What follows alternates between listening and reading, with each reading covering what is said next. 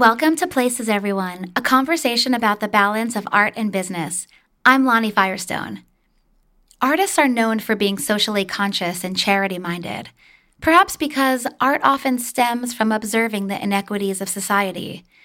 The very essence of storytelling, whether in the form of a novel, a play, a scripted TV series, a film, dance, or music composition, draws on our genuine interest in the wide range of human experiences and the ability to be sensitized to another person's pain. This is why the humanities are essential to our education. Adam Kantor is an artist who thinks about this a lot and who devotes much of his time to activism and philanthropy. On stage, he's known for his Broadway and off Broadway roles in Rent, Avenue Q, The Last Five Years, Fiddler on the Roof, and The Band's Visit. Offstage, he's the co founder of StoryCourse, a curated dining program that tells the stories of marginalized people through shared meals and diverse menus. Two of StoryCourse's events explore the immigrant experience in America, and a third, titled Pride Table, offers LGBTQ chefs an opportunity to tell their stories of struggle and acceptance. Adam curates each program with elements of theater woven in so that the chef's narration comes to life. By donating proceeds to support LGBTQ youth, or by boldly advocating for immigrants and refugees, these events attempt to foster connections between people of different backgrounds. At the center of each StoryCourse evening is the question How does food tell a story? We'll explore that in this episode, as well as the ways in which, as Adam puts it, the art feeds the activism, which in turn feeds the art this is my interview with Adam Kantor. Hello, Adam. Thank you for joining me. Thanks for having me. So, today I want to talk about activism and philanthropy as an artist. Um, it's something that I see a lot in your work and that I've been really struck by. And I wanted to start by asking you what was your relationship to activism and to charity and giving as a child?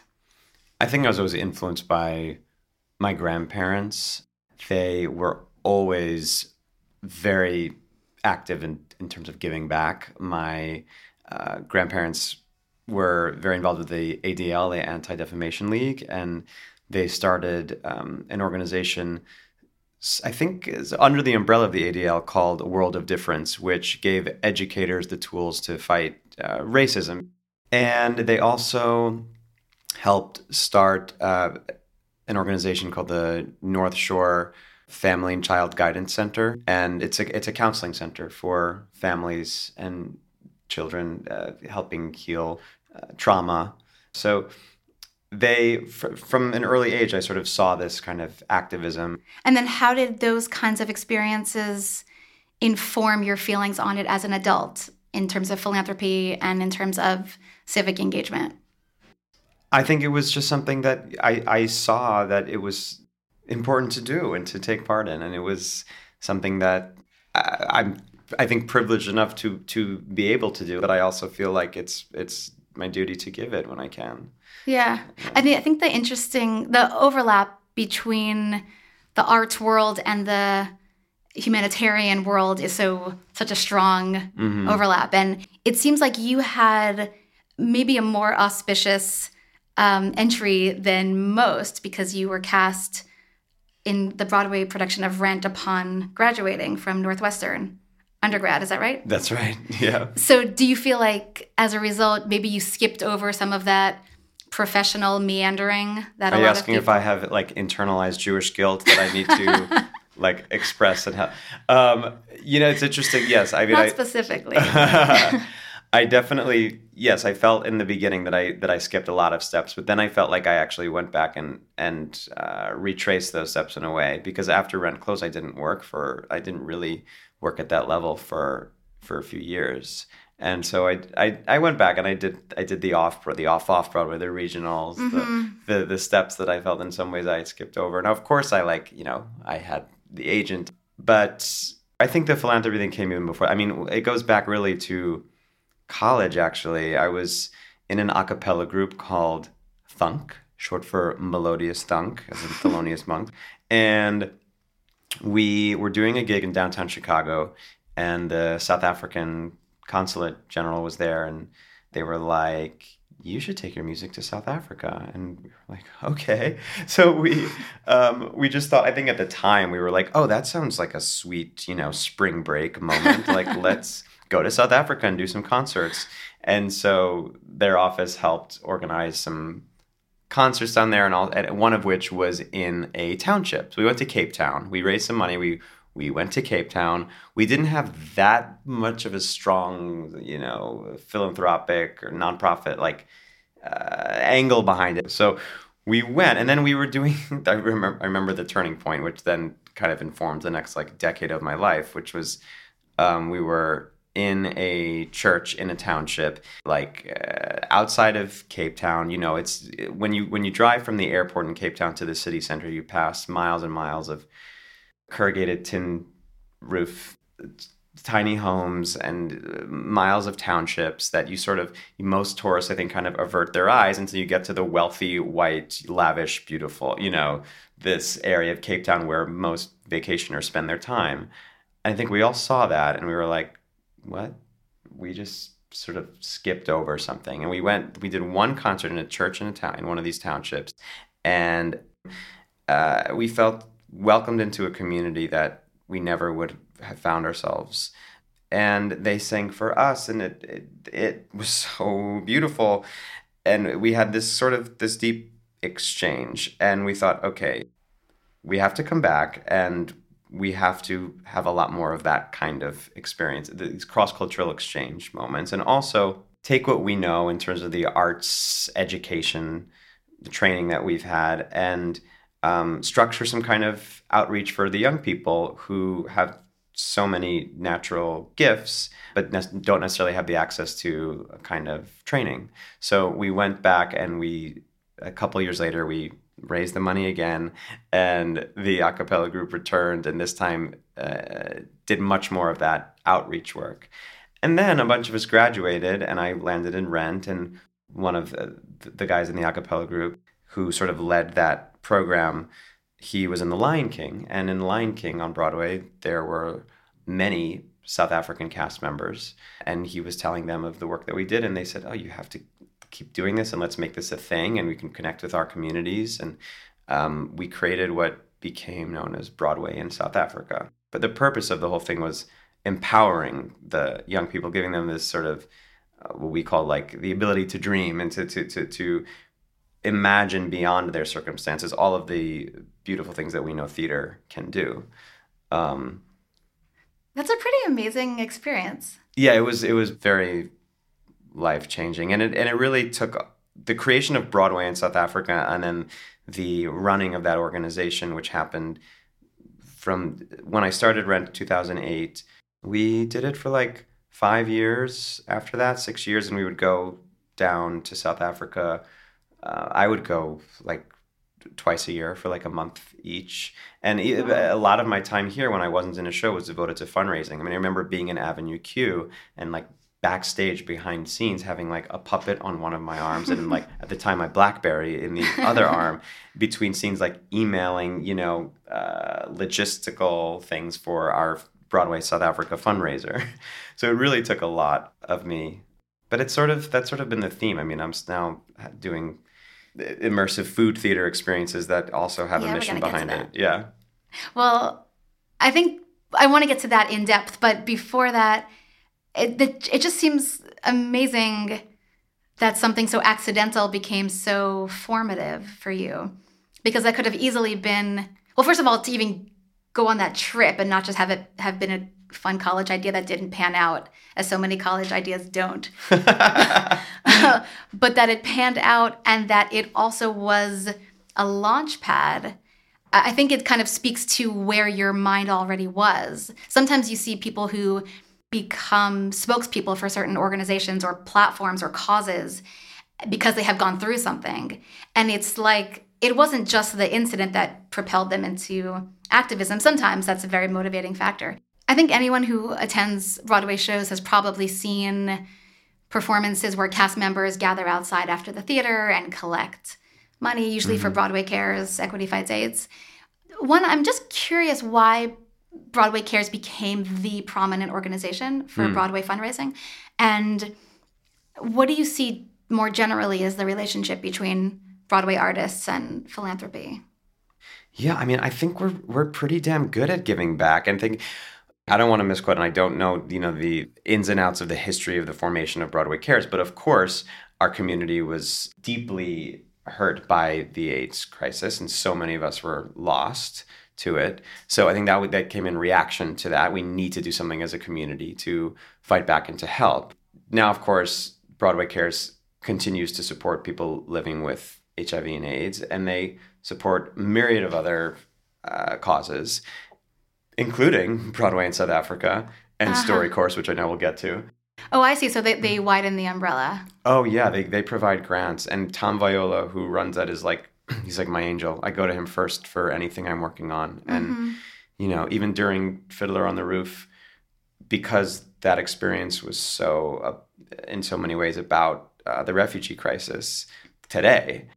I went to Tom and I said, "Is it possible that a, a portion of what we raise for Broadway Cares Equity Fights AIDS can go directly towards the refugee crisis because it, it's it's meaningful to us as a cast?" And he right away said, "Of course."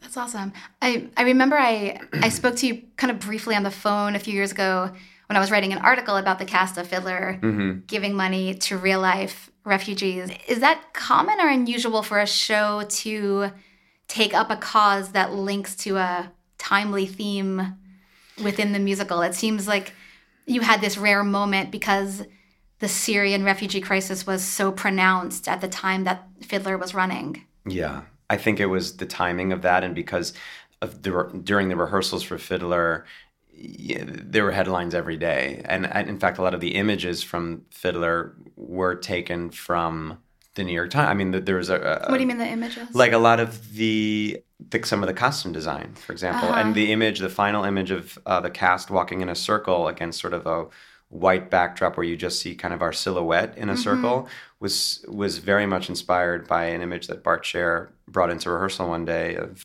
refugees kind of lined up against the horizon and all you see is their silhouette walking um, and so that final image of us just walking was very much taken from an image that was happening at the time mm-hmm. yeah and i think besides that production of fiddler being just so beautifully staged and acted i think also that those final moments were especially powerful because the the contemporary framing with Danny Burstein in the modern day code and the the circling and with Hofesh Shechter using the choreography to sort of mimic what appeared to be prayer. Mm-hmm.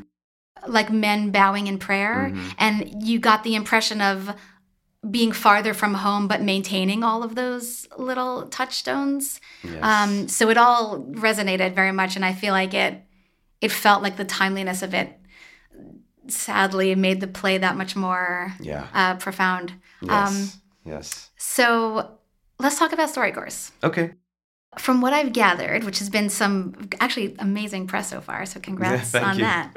Uh, StoryCourse is a storytelling culinary experience that you founded with Brian Bordainick, who is the creator of the dining series Dinner Lab. And it is a series that seems to blend a lot of your passions theater, food, world travel, and it tells stories through diverse menus and it combines these sort of elements of live performance with all the taste buds bringing up emotional points of reference mm-hmm. to the the places of home of the chefs. So I have to say it sounds more like a business venture than as like a side gig an actor would take up between projects. So what were your thoughts about the time commitment it would entail and the reasons that it seemed worthwhile? Because you have a you have I, an active career. I ask myself that every day. No. Okay. It is it is a lot. It is. It is and it's a huge part of my life um, and takes up a lot of of time and energy for sure. But it is it does feel like the merger of so many things, as you say, so many of my passions. It's allowing a level of creativity that I, have never really had before. I mean, for for hmm. example, for our last experience, which was called Pride Table, which was throughout the month of this, just this past June of 2019, um, which is the 50th anniversary of the Stonewall riots, and it was World Pride in New York City. Um, we had five LGBTQ chefs, um, and five stories. So each each one took a different chapter. So there are five chapters, five courses. Each chapter slash course was cooked by a different chef, and their story was told in an interactive way, culminating in their food.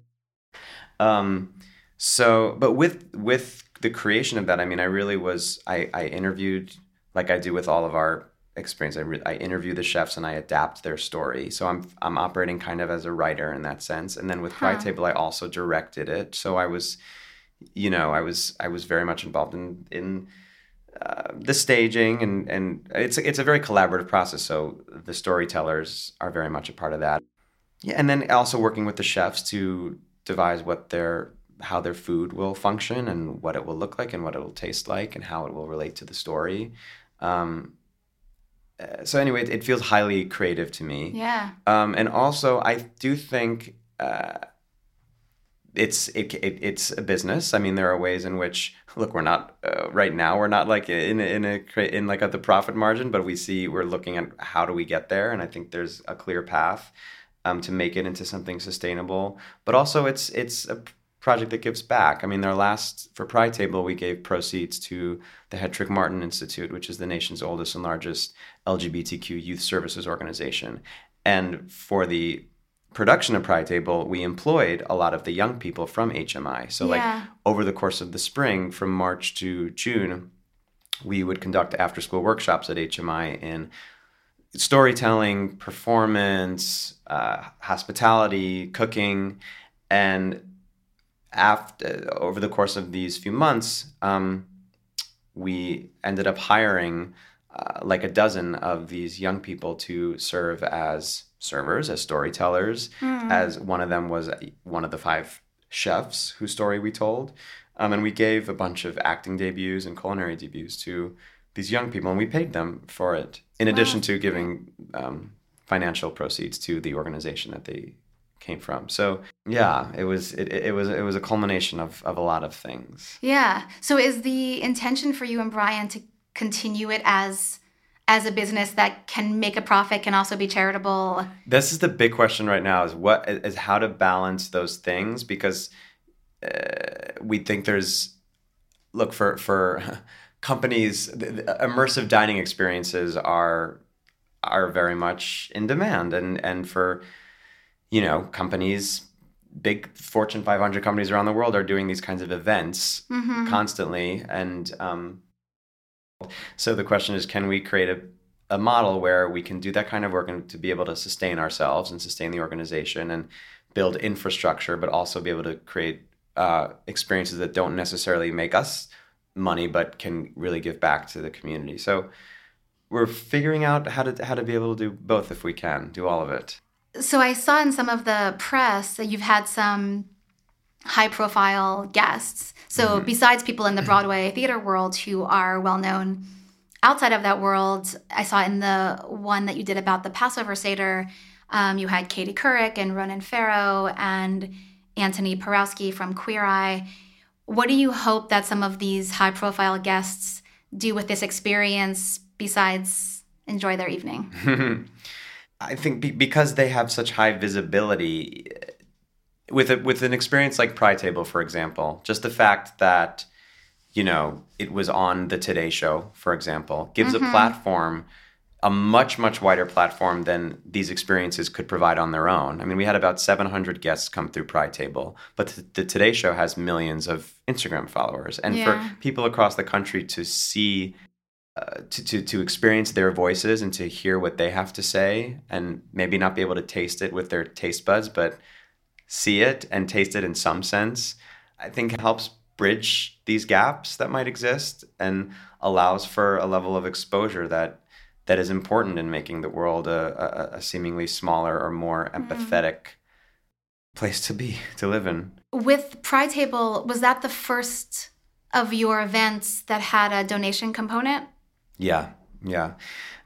The, looking back, they've all had this desire to to break down walls, like I'm talking about. I mean, for example, with our we did two Passover Seder experiences, and the uh, they've each of them actually we've had refugees speak about their own mm-hmm. you know crossing of the red sea their own journeys of slavery to freedom and actually all story course experiences that we've done whether it be how do you hug a tiger which is a korean chef's journey told through six of her courses or omid which is an iranian chef's family story of exodus from tehran uh, to north america. They've all sort of been inspired by this origin story of slavery to freedom. Even intrinsically like breaking down the walls that already we know exist between culinary arts and theater arts they're not really merged. Like pe- people are surprised immediately by that wall that gets broken down. Um, how can food tell a story? What? What does that even mean? So i think your mind is already open to to to breaking down walls on a visceral level. And then yeah we, we try to highlight voices that we know a lot of our immediate audience base of ticket buyers uh, might not encounter on a on a day to day basis. Mm-hmm. Well, speaking of the food telling a story, in the description of the menu of Chef Jae Jung, the Korean chef you mentioned, it was talking about how the two different places that informed her culinary learning, Korea and New Orleans, mm-hmm. were coming up in different elements of her dishes.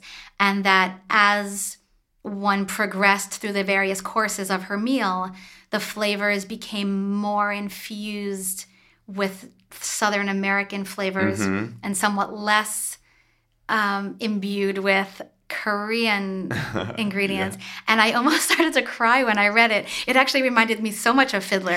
It is so Fiddler. I'm so glad you said that. it is ex- so, and I kept bringing that up throughout the throughout the process of doing How Do You Hug a Tiger. And I think maybe the writing of it or my adapting of it and and my like collaborating with Jae on Chef Jae on the dishes was probably very influenced because I was doing Fiddler at the time. Yeah. But it really strikes this. It, it, it's all about this balance of tradition and modernity, and you know, breaking away from uh, you know your upbringing from family, but also maintaining your roots, holding on to your roots, and how so we do much. that. It is so Fiddler on the Roof. Um, that that is very much there in in that experience. It just made me think like each of the dishes were like each of the daughters. Yes, totally, totally.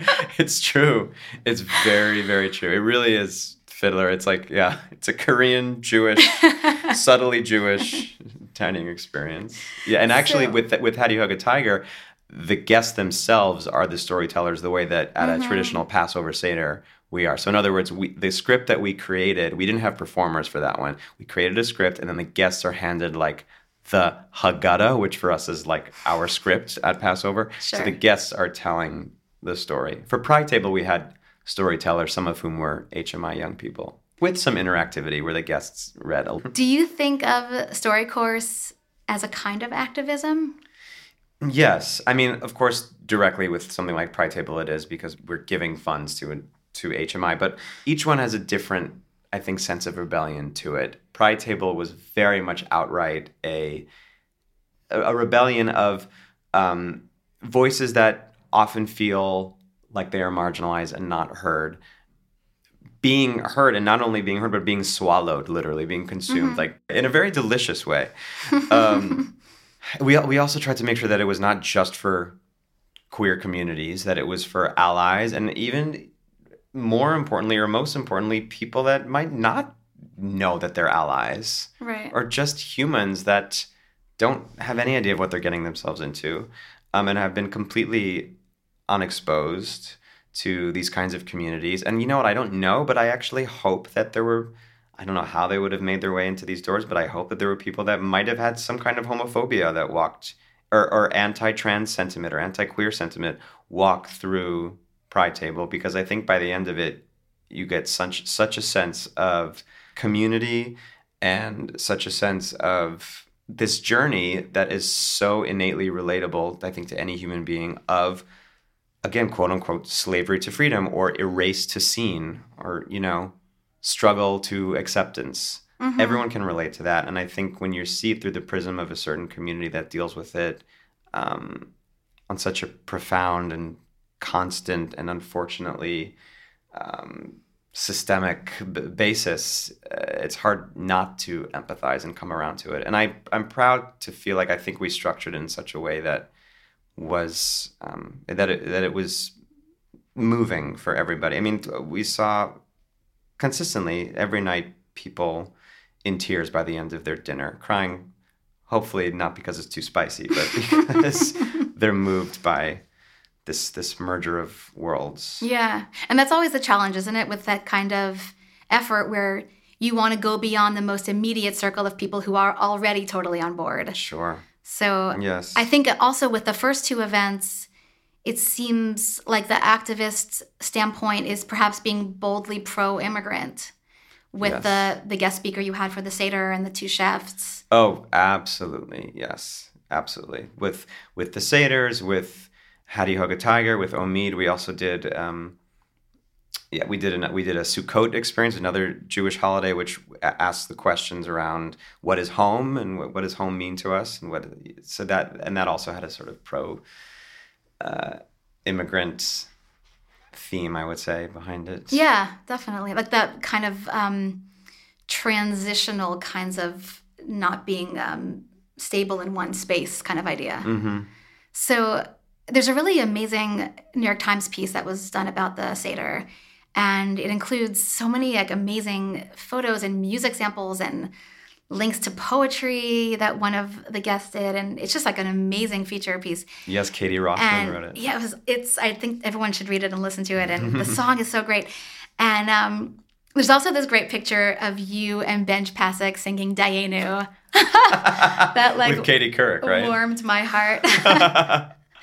and I'm wondering because you have um, sort of a knack for knowing Jewish heritage and holidays and and the the meaning behind it, not just like the the PR elements. You know what I mean?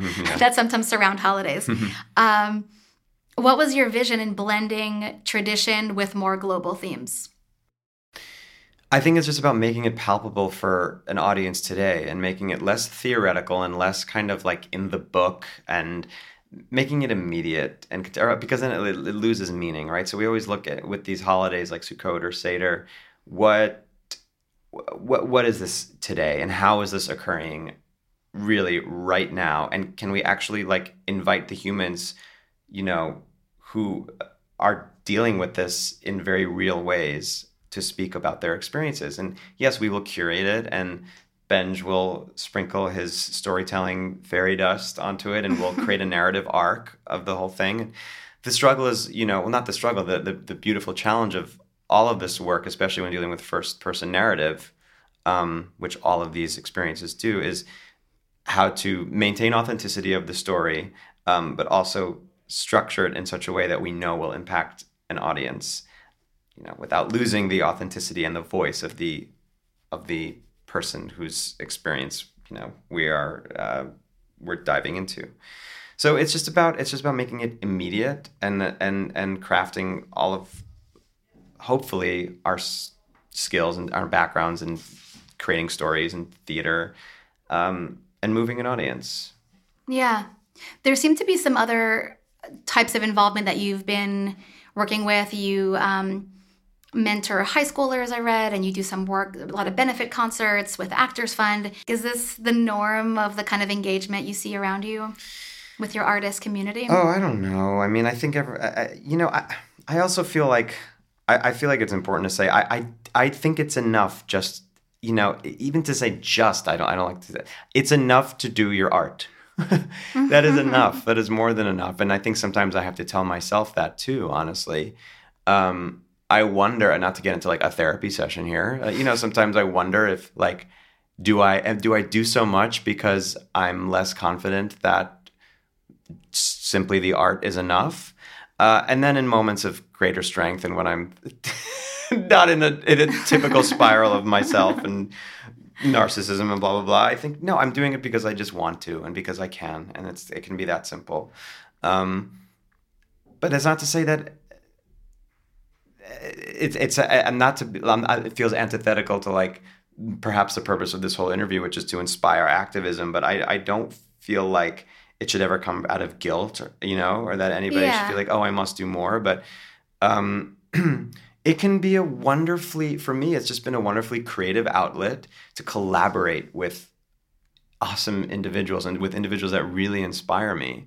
Um, and it's this feeding machine. Like the the sh- like in the case of fiddler on the roof the the the show fed the activism fed the show fed the activism. It's it's a beautiful cycle.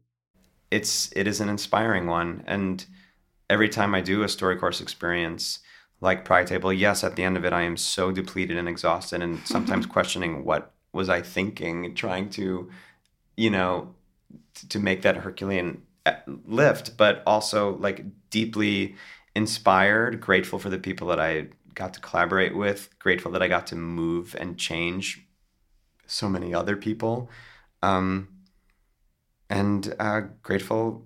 Yeah, just just just grateful. Yeah. I'm always moved when I see certain entertainers who really take a passion for a certain cause to the sort of the next level of activism. And we've seen that in sort of recent weeks with Jon Stewart um, going to Congress to demand funding for the 9 11 first responders. Uh, what do you think is an issue that would bring you to the next level of activism? Oh boy. Oh, there's just so many. uh, recently, my mind has been on the environment. It just feels like I, I, I feel like I have a lot more learning, honestly, to do, and I want to learn more about what I can do. Are things salvageable? Are we just screwed? That that's something I want to dig into. Yeah, that's that, that I that I'm feeling sort of far from. Um, I feel like that is that's my next little project. Would that be a, a StoryCourse of the future? Maybe I'm trying to think of how to humanize it and make it and create a narrative arc out of that. I don't Mhm. know yet. I'm so at the beginning of like, how do we make Well, that sustainable f- food. right? But like, what do you do? You create a character as like, I don't know. I'm trying to think of how to. Yeah, I'm trying to think of what that looks like. How it looks like. I'm also interested in. Um, we were talking about just food events that we, how we gather as Americans over food, and of course, Thanksgiving is like the thing, and yet we so rarely actually talk about Hmm. The indigenous Mm. people of our country and like that's sort of the elephant in the room i think whether we address it or not over so many thanksgivings so i'm kind of interested in exploring that a little bit as well I like that. And where can people find out more? you can go to storycoursenyc.com thank you for asking Thank you so much for talking to me, Adam. It's been thank a pleasure. you for having me true pleasure Thank you so much for listening. If you enjoyed this episode, please subscribe on iTunes, Spotify, or wherever you listen to podcasts. And follow Places Everyone on Twitter. Podcast production and original music by Cody Crabb. Artwork by Jennifer Klockner. See you next time.